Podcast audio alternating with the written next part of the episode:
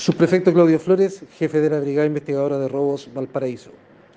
Detective de esta brigada especializada detuvo a un sujeto de 22 años por la responsabilidad que le cae como autor en el delito flagrante de robo con intimidación e infracción a la ley de armas.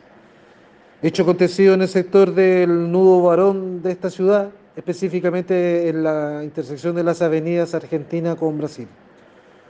Oficiales de esta brigada especializada, mientras efectuaban trabajos de inteligencia, análisis criminal y levantamiento de información en el centro de esta ciudad y en circunstancias que circulaban por la intersección de las avenidas Argentina con Brasil, lograron la detención de un sujeto que minutos antes había golpeado e intimidado a la víctima, sustrayéndole sus especies.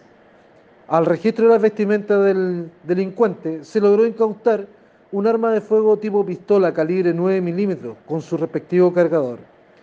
La víctima resultó con lesiones de carácter leve. Se dio cuenta al Ministerio Público quienes dispusieron que el detenido pase control de detención por el delito en comento. Además, instruyó remitir el arma al laboratorio criminalística de la PDI para realizar las pericias correspondientes con la finalidad de establecer si ésta se encuentra apta para percusión y disparo.